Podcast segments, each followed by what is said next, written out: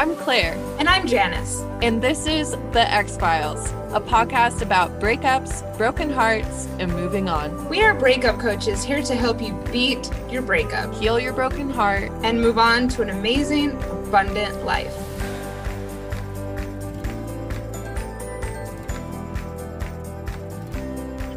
Hi, I'm Janice, Ex-Philes co host. I'm super excited to be here and be doing um, either our first or one of our first solo minisodes. Uh, Clair and I have been in, um, had this podcast in the works for months and months. And one of the first things that we talked about was the format we wanted the show to take. I've wanted to do a podcast on breakups, dating, sex, and women's lifestyle for years. Um, but I always thought that it would be with a co host because I absolutely love to gab and it is a lot more fun to talk with someone who's talking back to you.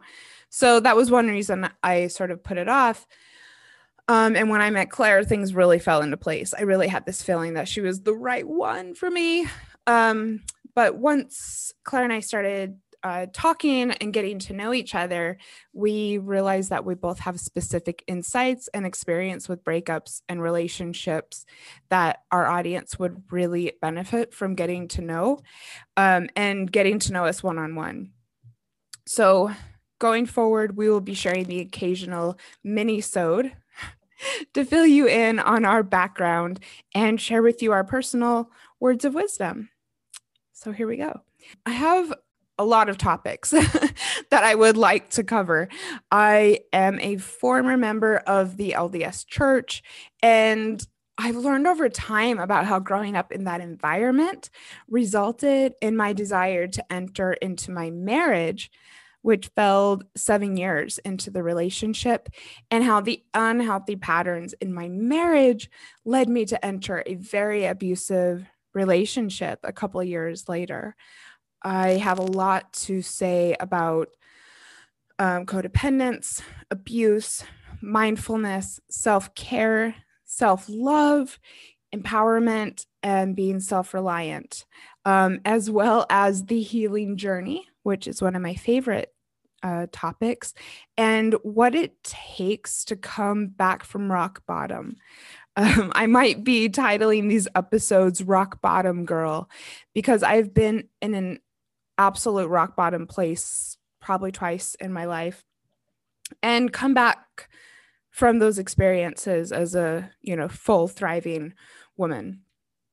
So i'm just really excited to share that with you and would really love you to be in touch with me if there's something specific you'd like to know about um, as far as my journey thus far or anything i've said I consider myself to be what I say is a semi open book uh, because of my background coming from a high demand religion where, you know, people often hide a lot of themselves. And, you know, I made a choice um, at a certain point to commit to being open about my life and who I am when I decided to leave. Um, so I'll consider exploring any queries that I receive uh, about questions into my background and what you'd like to hear about.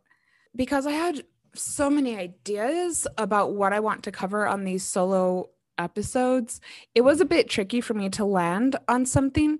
But with the inauguration taking place this week, and as I'm in the midst of a bunch of really cool feminist projects this month, I kept getting the pull to talk about how my coaching is an extension of my feminist work. So here we go. I've always been interested in feminism and women's history work. From about the age of four or five, even as a Mormon child, I started to be curious about the outside world and was really intrigued about things like women's rights protests that I would see on TV. Anything that was led by a woman was always fascinating to me always. Um, i went to a high school that was ran by members of my church and even in history class whenever we had to give reports on famous americans i would always choose women which was i know that doesn't sound outrageous but it would it made me um, stand out for sure. In fact this is when i got uh, introduced to Elizabeth um, Cady Stanton uh, because she was the first person who I did one of these reports on when I was 15. Um, and yes, I did get teased for it. You know, these were somewhat rebellious decisions that I was that I was making. So skipping ahead a few years later, um, I was an English major in college, and eventually you get to the point where you have to choose an area to specialize in. And I very naturally chose women's literature. It just wasn't really a question for me. So that sent me down uh, this path of one of the most intellectually rich periods of my life and a time that is I very happy for me. Um, I researched the various women's movements in this country and beyond. I, I loved every minute of sitting in that library, I gotta tell you. And eventually I did do a double major in women's studies as well as literature. Um, this is a very abbreviated, you know, version of events. But one thing that really got me excited during this time was intersectionality and the notion that the personal is political, which is a concept a lot of you will be familiar with. So, besides learning about women's history and women's literature, I started to look at how improving all aspects of a woman's life can improve like the way she shows up in the world and how she inspires others and how that starts a chain reaction for all women. So, for example, one thing that I'm still really involved with is work around pregnancy, labor, and delivery, and how to make that a more positive experience in a woman's life. Uh, because of my belief that if we can remove fear and trauma around what is for many a sacred experience in life and a sacred experience with a woman's body, that she will embrace her womanhood even more and encourage others to do the same. So, I've also been involved in various organizing around domestic violence and women's spirituality. And yes, it did not prevent me from choosing to be with someone who showed all of the classic behaviors of an abuser. And when I left that situation, which did um, follow an assault, I started to think about the concept of having the same support for breakups that is available during childbirth. For instance, many of you will know what a doula does and how she shows up to support a woman during this time. And I felt like that type of support was kind of missing when I left my abuser. And the way that it halted my quote progress and the role that it played and a lot of misguided steps that I took in the next several years. And, you know, I think probably the majority of women and individuals will go through a breakup or experience a broken heart in their life. And I'm really interested in the role that support can play in people, especially women, showing up as fuller, more empowered human beings after what is a pretty common life transition. So while you know everyone may not get it, I see being a breakup coach as just another one of the feminist uh, projects that I'm involved in. I do work around outside of my coaching, I do work around reproductive rights. I am a writer and do work with birth advocates. I'm a women's history blogger and a breakup coach. and it actually all makes so much sense to me. I have really arrived with my work and I'm so grateful that I have this podcast as a platform to reach more women. I'm I'm so so thankful for how this has all come together and I'm thankful for the role that Clair has played and the role that all of our listeners are playing so far. This is amazing to me. So um along those lines if having support around your breakup is something that you think would be helpful, reach out.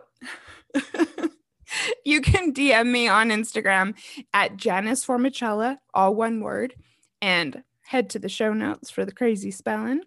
Because I know that was going to be your next question, right? how to spell it. and I'd love to hear from you about what would be helpful for you during this tricky time. And because I'm still in the early days of all of this, I'd really love to hear from anyone who just wants to share what the role that support after a breakup did play for them. I'm, yeah, I'm all about the research and gathering data right now. Um, I think next time I'm going to talk about the real meaning of codependence. Um, and because I think that there's a lot of misconceptions or misperceptions about codependence and what it really means. Um, so I think I'm going to dive into that a bit on the next one. So if there's something that you'd like to know about codependence or that you'd like me to cover, I'd love to hear from you about that as well. And Thank you so much for listening. Um, obviously, it, it is a bit nerve wracking to do this when you're new to podcasting, and especially when you have been a bit used to having a cute and bubbly co host with you. So it's amazing to know that people are tuning in, and I really appreciate it. And yeah, I'll talk to you soon. Bye. Thanks for listening to Ex-Philes, a podcast about breakups, broken hearts, and moving on. If you like this episode, tag us on your Instagram story so we can connect with you. And you can find me, Clair, on Instagram at Clair Lofthouse. And me, Janice, on Instagram at Janice Formichella. Talk soon. Bye.